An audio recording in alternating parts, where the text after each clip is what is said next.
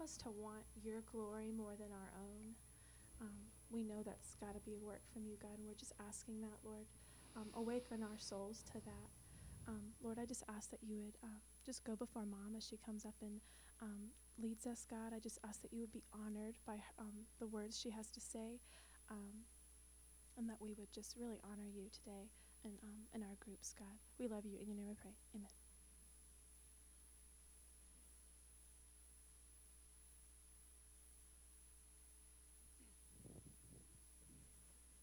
Good morning.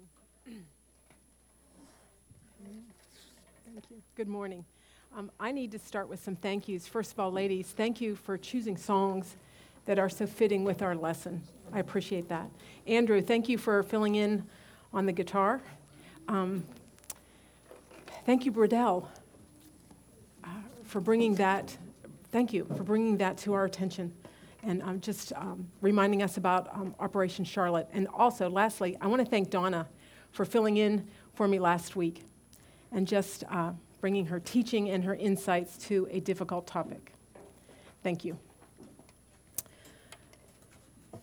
In 2004, Facebook, the most popular social networking service to date, was launched. Since then, social media has been the subject of all kinds of surveys and studies questioning its impact on our lives. One psychologist referred to it as, quote, a turbocharged precision instrument for social comparison unlike anything in human history. Comparing has always been a fundamental human impulse, but now it is on steroids. Experts warn that it's leading to depression and anxiety and stress. Time magazine reported that 92% of American children will have an online presence before the age of two. Parents will post nearly 1,000 images of their children online before the child's fifth birthday.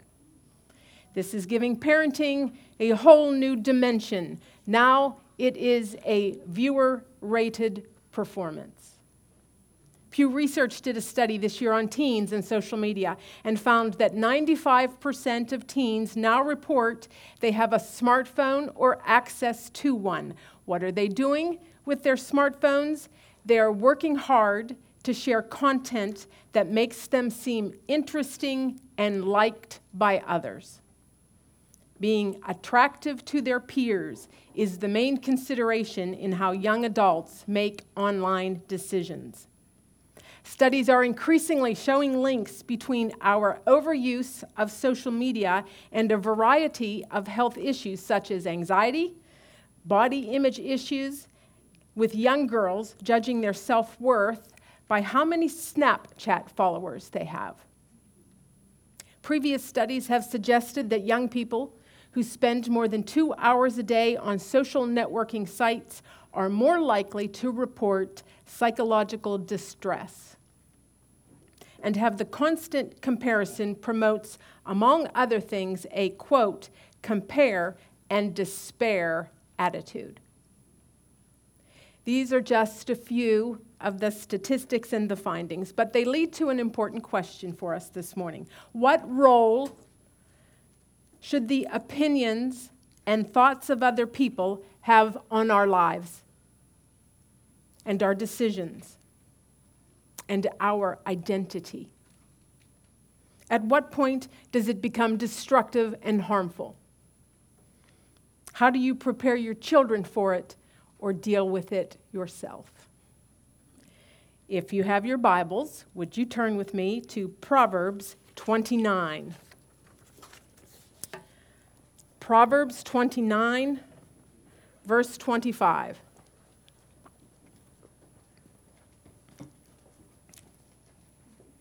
Twenty-nine, twenty-five says this The fear of man lays a snare, but whoever trusts in the Lord is safe. Okay, this morning our topic is going to be the fear of man. And anytime you do a study on that particular topic, this is going to be the go to verse. And so we're going to spend some time on it this morning. I want to start today by defining what I mean by the expression the fear of man. So, point number one on your papers is this.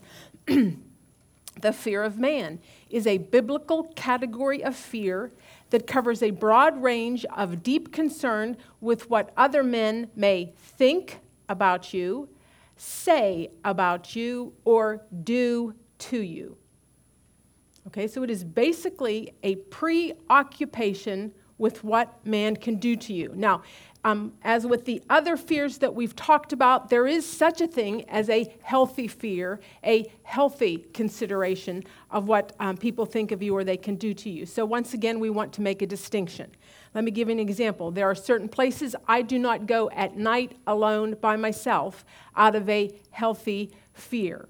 My husband is very motivated, motivated to cut his grass and rake his leaves out of a healthy consideration for his neighbors. So there is um, such a thing as that. But having said that, here's our next point. Point number two. In many ways, the fear of man is when we care too much about what people think of us. Now, I want you to go back to that first definition and circle the words biblical category of fear. the expression fear of man. That's the way the Bible refers to it. Okay, and it covers a very broad range of fears, but the fear of man is the terminology that the Bible uses. Okay, it is not necessarily the way the world is describing. And I want to go over some of the common ways that the world does that. And I have a box on your paper for this. Here's the first one. Number one, peer pressure peer pressure. You might remember that from high school, or maybe you're raising teenagers, but um, peer pressure is just another name for what the Bible would refer to as the fear of man. You're concerned about what man is thinking of you and saying about you. All right, here's another one. Number two, you can write down people pleasing. Maybe you're afraid to say no to someone. Maybe you are um, just very uh, constantly concerned with, uh, you have a need for the approval of people, for that thumbs up, for that like on your Instagram. All right? Now, um, this is really just an adult version of peer pressure. Okay? All right, um, number three, you can write down the words codependency and number four, social anxiety. Now, those are two very popular terms that the secular world is using a lot these days, and in many ways, they are just expressions of what the Bible would call, to, would call the fear of man. All right, here's another one perfectionism. Are you a perfectionist? Because if you follow the breadcrumbs, you're going to see that it is generally rooted in an over concern of what people think of you. Right, here's another one. Number six, hypocrisy. Do you act one way in front of the neighbor girls, but maybe a different way in front of your church friends? All right, hypocrisy can be the fruit of the fear of man.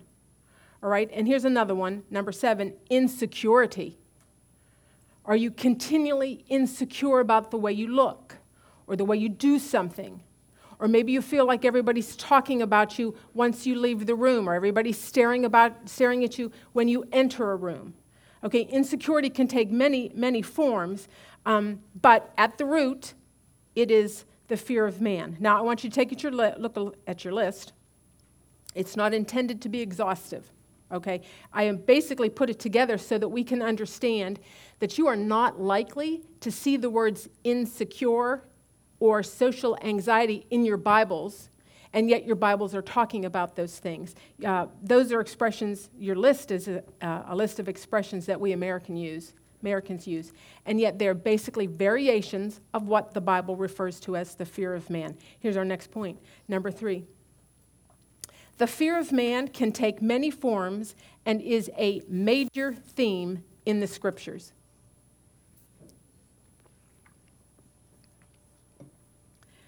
Your homework had a couple examples of this.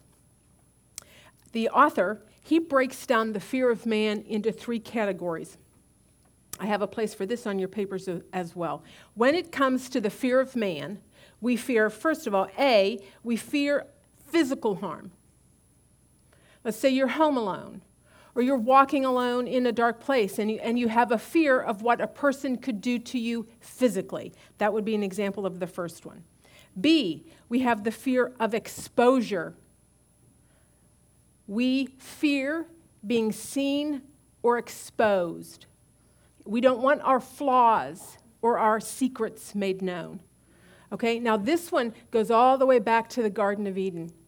Adam and Eve sin, and what do they do first? They want to cover themselves. They sew together fig leaves to cover their nakedness. We do not, um, they didn't want to be exposed. All right, here's the last one C, rejection.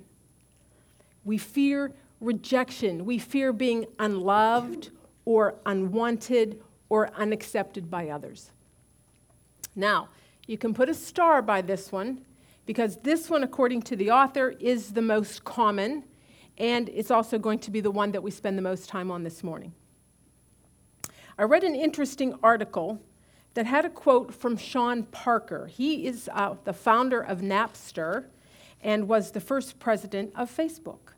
And he explained that their thought process was all about how do we consume as much of your time and conscious attention as possible.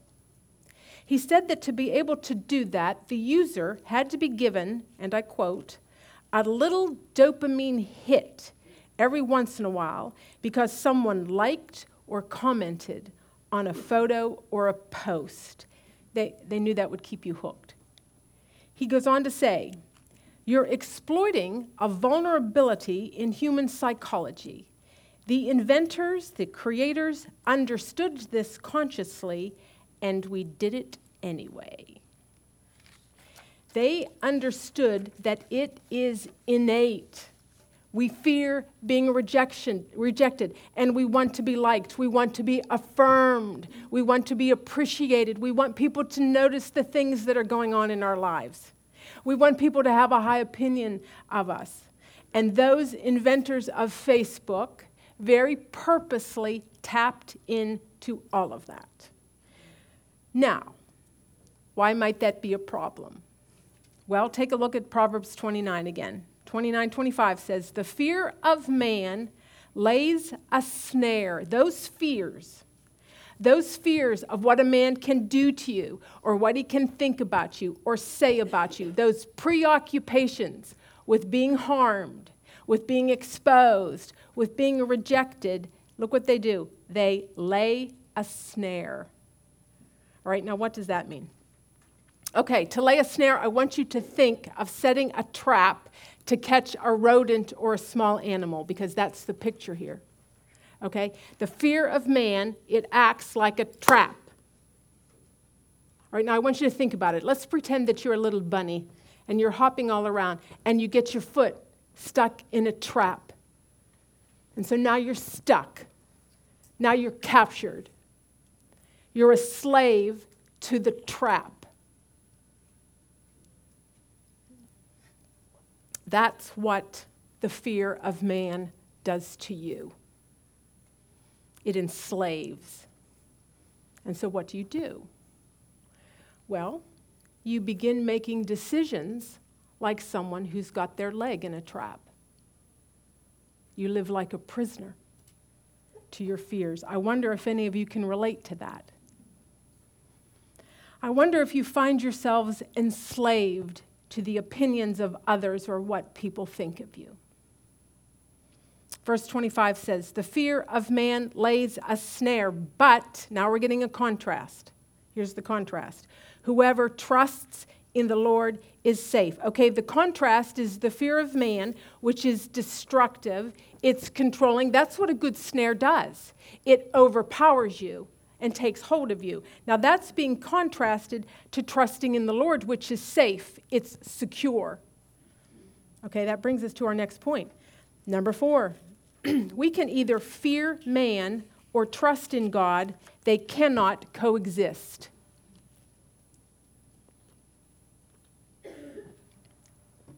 We are either going to be deeply concerned with the opinions of others, of man, and be controlled by that or we're going to trust in God, but they cannot coexist. When we are preoccupied with the opinions of people, or their approval or rejection, we are putting people in the place of God in our lives. Here's our next point, number five. The fear of man is a snare because man is a false God.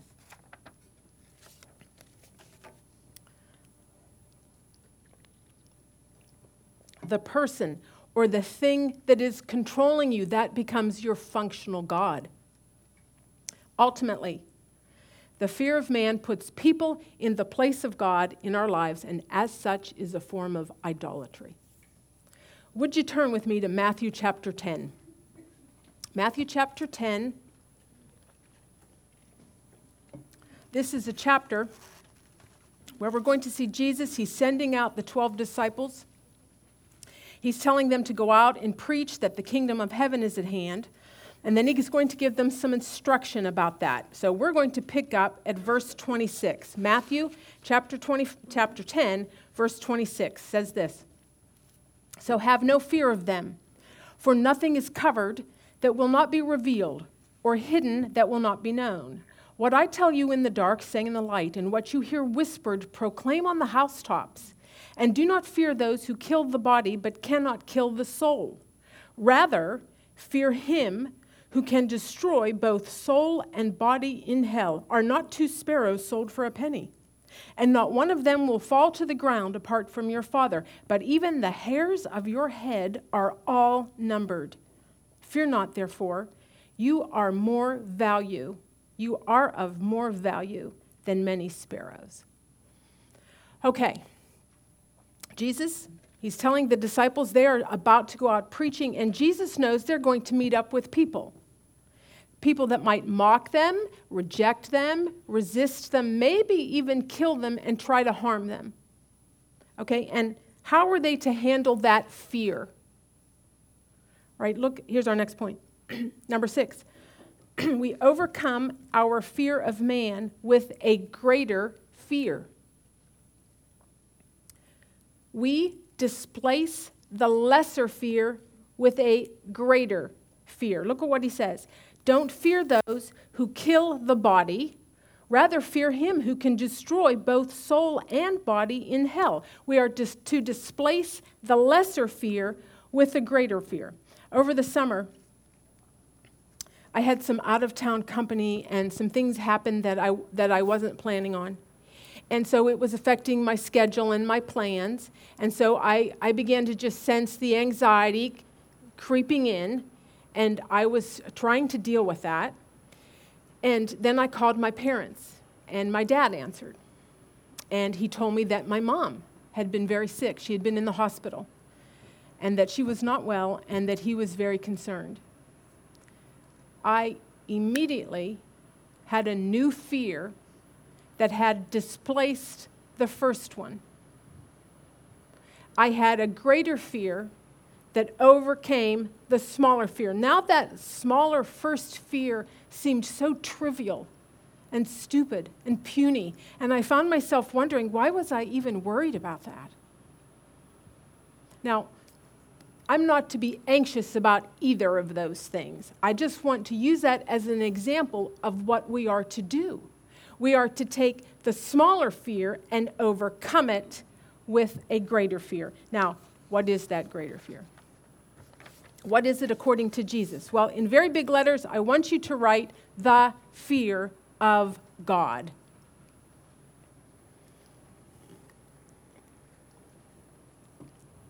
You overcome the lesser fear with the greater fear. Jesus was telling them, yes, men can kill your body and do hurtful things, but they are not sovereign.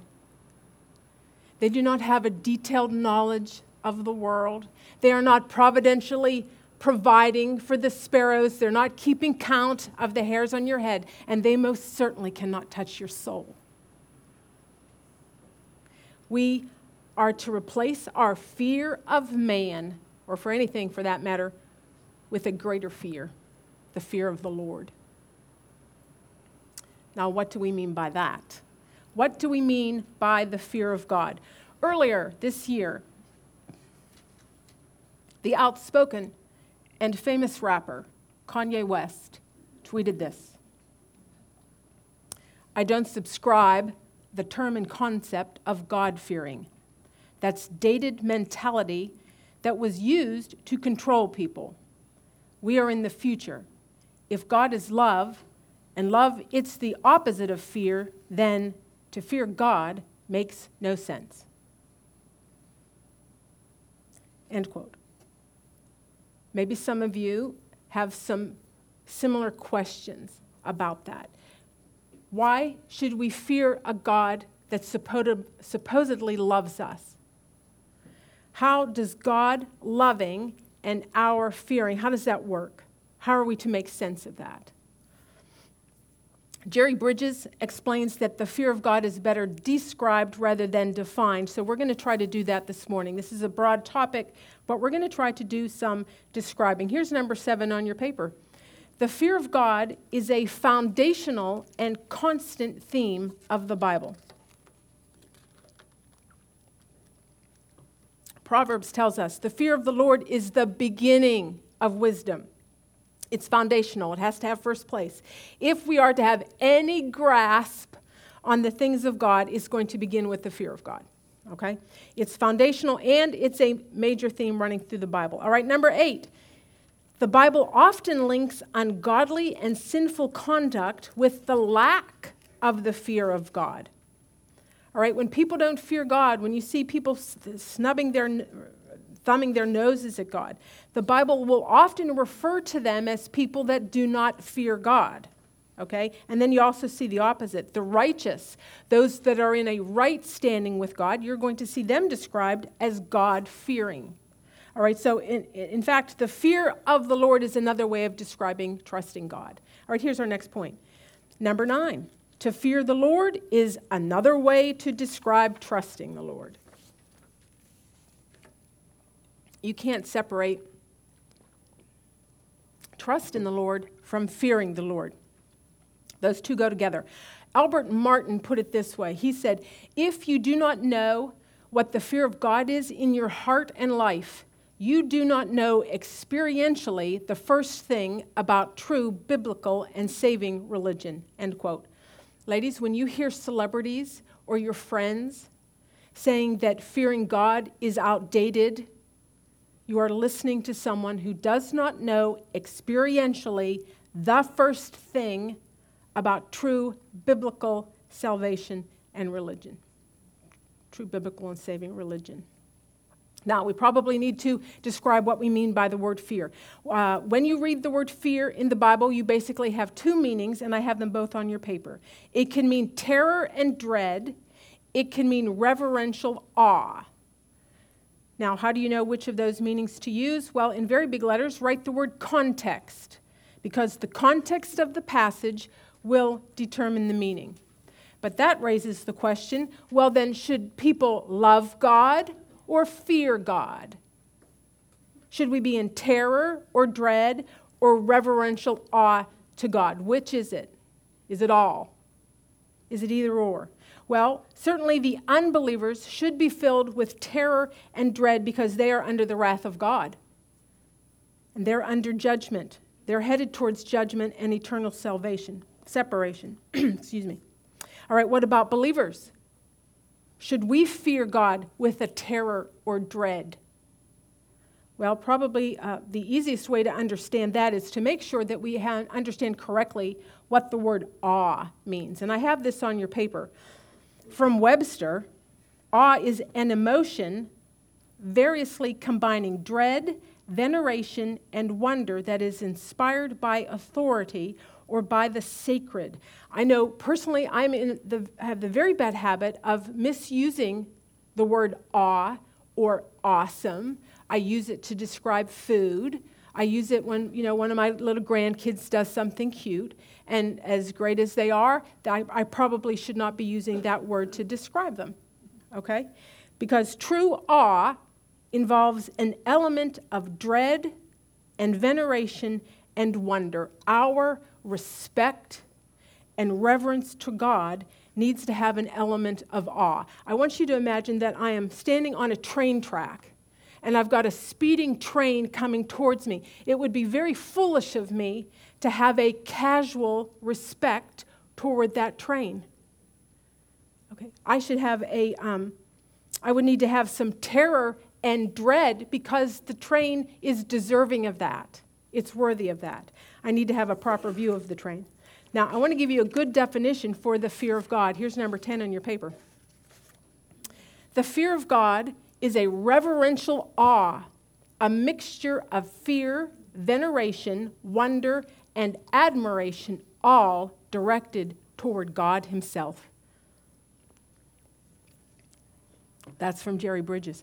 it is an awe of His glory and His majesty and His power and His love. Now,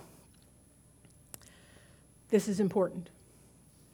One of the significant differences between the believer and the unbeliever when it comes to the fear and the dread of God is that the unbeliever is his response is going to be to run and hide in fear as it should be to run from God. But the believer's response is going to be to run to God. Okay? You see the difference? Um, I want to give you an example. I've shared this story before I call it my piano story I was asked to fill in and play the piano. This is many years ago at a different church. to play the piano one year because our regular pianist was not going to be there. And I agreed. And I had one reason for agreeing I wanted to impress people. I wanted them to hear me play and think, my, isn't she talented? Playing for the glory of God never crossed my mind. They told me all I needed to do was play two um, short Christmas carols. I said, no, I would be glad to play something for the offertory. And so I got busy looking for the showiest piece I could find. And then I began to practice. I can remember very clearly God convicting me, trying to get my attention, trying to deal with some heart matters, and I very clearly told him no, I have a piano solo to practice for. On the day uh, came to play, I butchered two Christmas carols, but I thought that's okay because I'm about to dazzle them with the offertory. I had chosen a piano piece that would have my hands all over the keyboard. And so I put my hands down on the first six keys, and they were all wrong. And then I hit another six keys, and they were wrong. And then another. And then I began to pray and cry out to God, please help me. To which I heard something along the lines of, help you, I am causing this train wreck. And that's when I began to shake and tremble violently. My girlfriend said it looked like I was having seizures. And I, I'm sure it did because I was very literally bouncing like a basketball on that, um, on that piano bench. For some reason, I kept playing. I don't know why, but I finished the song. And throughout the whole thing, I was very aware of the presence of God and my sin and His holiness. If you would have asked me that morning to sum it up in a word, I would have said terrifying. It was terrifying. The verse, it is a terrifying thing to be in the hands of the Lord. Oh, that was hitting me right upside the head. I was thinking, now I know what that means. If you would have asked me for a second word, I would have said loving loving. Because as humiliating as it was, and it was, it, it knocked me flat. I knew I was being disciplined by my father. My loving Father, and my desire was not to run from him. My desire was to run to him and tell him I was sorry for being so stupid and self centered. I wanted to go to his feet and thank him for grace. You see, that's how the fear of light of God works in the life of a believer. Yes, there's fear. God is holy. God is terrifying. But because of the gospel, because of the gospel, I don't run away in fear and cower. I run to him. I run to him to marvel and to praise. I run to him. I want to throw myself at his feet and adore and admire him. In fact, the fear is going to propel me to worship and obedience. Here's our next point.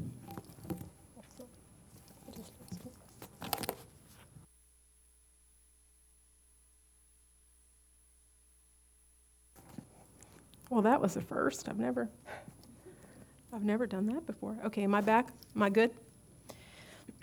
Here is our next point, number 11. To fear the Lord is to have an exalted view of God and then respond to Him properly. Turn with me, if you would, to Jeremiah 32.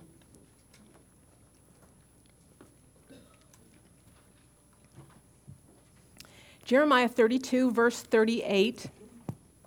As I read, I want you to watch for the word fear. I also want you to watch for the word covenant. All right, this is a passage about the new covenant. All right, we're in Jeremiah 32. We're going to start at verse 38. It says this And they shall be my people, and I will be their God. I will give them one heart and one way that they may fear me forever for their own good and the good of their children after them. I will make with them an everlasting covenant that I will not turn away from doing good to them. And I will put the fear of me in their hearts, that they may not turn from me.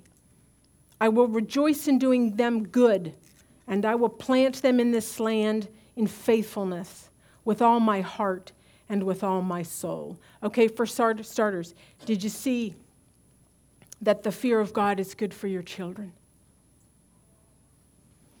This passage is about the new covenant that God has made with believers. And as a part of that, as a part of that everlasting covenant with believers, he explains that he places his fear in your heart.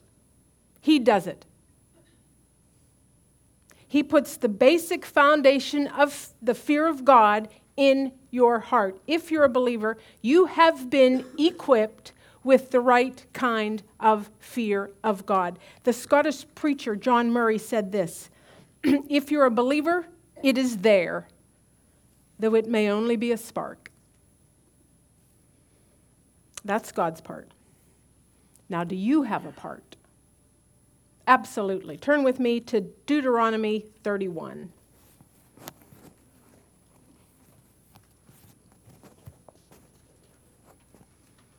Deuteronomy 31. We're going to pick up with at verse 11. This is Moses speaking. I want you to watch for the word fear. Deuteronomy 31, starting at verse 11. When all Israel comes to appear before the Lord your God at the place that he will choose, you shall read this law before all Israel in their hearing. Assemble the people, men, women, and little ones, and the sojourner within your towns, that they may hear and learn to fear the Lord your God, and be careful to do all the words of his law.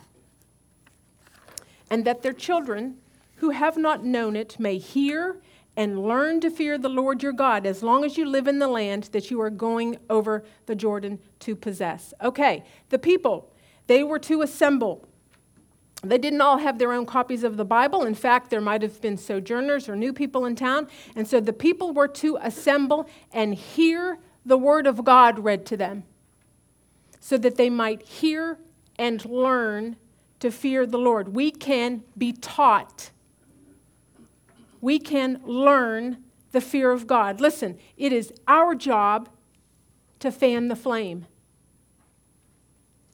God lights the fire. It's our job to fan that flame into a full raging fire.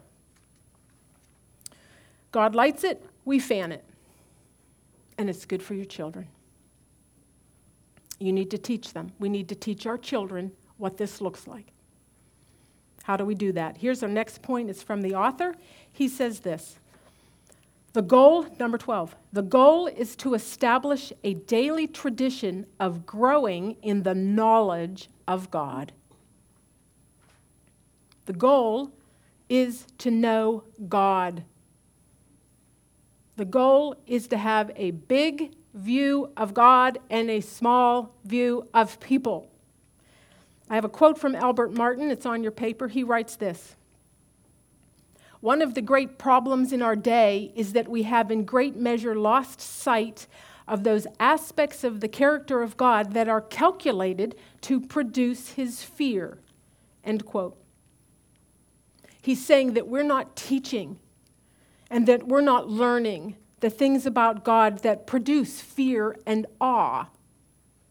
Things like God's majesty and his holiness and his unrivaled sovereignty. Let me ask you are you pursuing, pursuing for yourself? Are you teaching your children what God is like? Are you teaching them that He is the man upstairs the Jesus take the wheel kind of God? Or that he is terrifying and majestic and magnificent? When you are listening to a sermon or to a podcast or reading a blog, are you following people that have a lofty view of God? I have an article that I found. It is entitled A Day in the Life Moms on Social Media. It's from 2013, so it's a little dated, but it's all about how savvy young moms are getting with social media. And it starts by claiming that 80% of young moms use social media regularly. Now that is number is up to the 90s, into the 90s now. But this article gives a summary of what the typical young mom is doing on social media on a daily basis. I thought I would read some of it. 7 a.m. Hungry kids wake up mom. While the coffee is percolating, she checks her Facebook news feed. She shares a tidbit that she learned from TV via Twitter and plays words with friends for two minutes while downing her cup of coffee. 8 a.m. to noon. In between school drop off and errands or going to work, she, checks, she checks her Twitter feed, uses coupons from Facebook, pins a few recipes to Pinterest, and listens to music via Spotify that her friends recommended. Noon to 3 p.m., lunchtime means a few more minutes for mom to catch up on the latest news, blog posts, and texts. She might spend a few precious minutes alone to tweet, upload photo albums, or write some comments. Three to six, mom's racing around picking up kids going to appointments. She posts pictures from soccer practice to Instagram. She scrolls through her Pinterest boards to find an activity or two for cranky toddlers. And she entertains hungry kids with funny videos from YouTube. Six to eight, dinner time and bedtime. Mom takes pictures of her finished dinner masterpiece to post on Facebook and quickly scrolls through her newsfeed while everyone is hungrily making their plates. She tweets one or two funny things the kids say and then herds the family upstairs for bedtime. 8 to 10. Once the kids are tucked in, it's me time, and moms dive into social media. She builds a board or two on Pinterest, comments on friends' status on Facebook. She goes through her blog roll, plays games on her smartphone, and checks on updates in LinkedIn. On LinkedIn. By the time mom heads to bed, she's spent nearly three hours online and over six hours on her smartphone. That online time has increased to three and a half hours, and the six hours on her smartphone did not include radio and TV. I wonder if any of you can relate to this. Now, this was from a secular website. And so, this mom, within her life, people were very big, God is very small. In fact, there's no mention of, part of him, he's not a part of the equation. But, what if it was a mom that was a believer in Jesus Christ?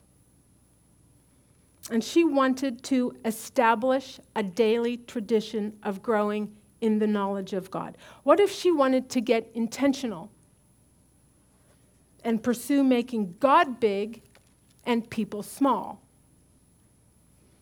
What might that look like? Well, let's revisit the schedule. Seven o'clock. Hungry kids wake up mom. While the coffee is percolating, she grabs her Bible. She pours her kids a bowl of Cheerios and tells them, While you're eating, we're going to learn about the seven days of creation. 8 a.m. to noon, in between school drop off and errands, she grabs her notebook and Bible and spends some time reading and praying God's Word. Noon to 3, lunchtime means she makes the kids peanut butter sandwiches and once again grabs her Bible. She announces, While you eat, we're going to study the eighth commandment and learn what God is like. Six to eight, dinner time and bedtime. Mom does not post a picture of her masterpiece meal or tweet funny things her kids are saying because she has turned off her cell phone and is instead guiding her family in conversation. At bedtime, instead of checking on her Facebook status, she brings the Bible out again. Or maybe she reads the child a story about missionaries or someone else that feared the Lord. Or maybe she reads her child a story about puppies or kittens or birds and talks about how glorious God is in creating them or providing for them. Or maybe she asks, Do you remember what day of creation God created them on? Instead of centering her day around the thoughts and ideas and approval of man. She does everything she can to put God in the center. Now, some of you may be thinking, are you seriously suggesting that I read my Bible that much? I'm suggesting that you meditate on it night and day. and that you replace the thoughts of man with the thoughts and plans of God. You might be thinking, are you saying that I can never play words with friends or post something on Pinterest or Instagram? No, I am not saying that. I'm saying we are to learn the fear of God and to get into the habit of treating God as big and people as small. Yes, we love people. We don't treat them as unimportant or invisible, but in their rightly place. I want to close uh, with a comment. It's a quote from our author. Here's number 13. The problem is clear. People are too big in our lives and God is too small. Would you pray with me? Father, this is, this is a hard lesson because we are, we just innately want the approval of people and what they think of us and how they refer to us is important in our lives. And so I pray that you will help us I, pray that you'll intervene, intervene and, and help us to put you in the right place. I pray that you will help us to make you big in our lives, to make you big in the, in the eyes of our children. We pray and ask all these things in the name of Jesus. Amen. Ladies, I have one announcement, and that is we have two weeks off. Okay, we have two weeks off. We have one last lesson. I believe it's November 13th. Is that the right day? The 13th. Okay, now we're not going to do, do chapter 6 on your own, but come back on the 13th ready to do that last lesson. And, and be sure to come back. We've got one last lesson we'll do together. Lesson number seven, November 13th.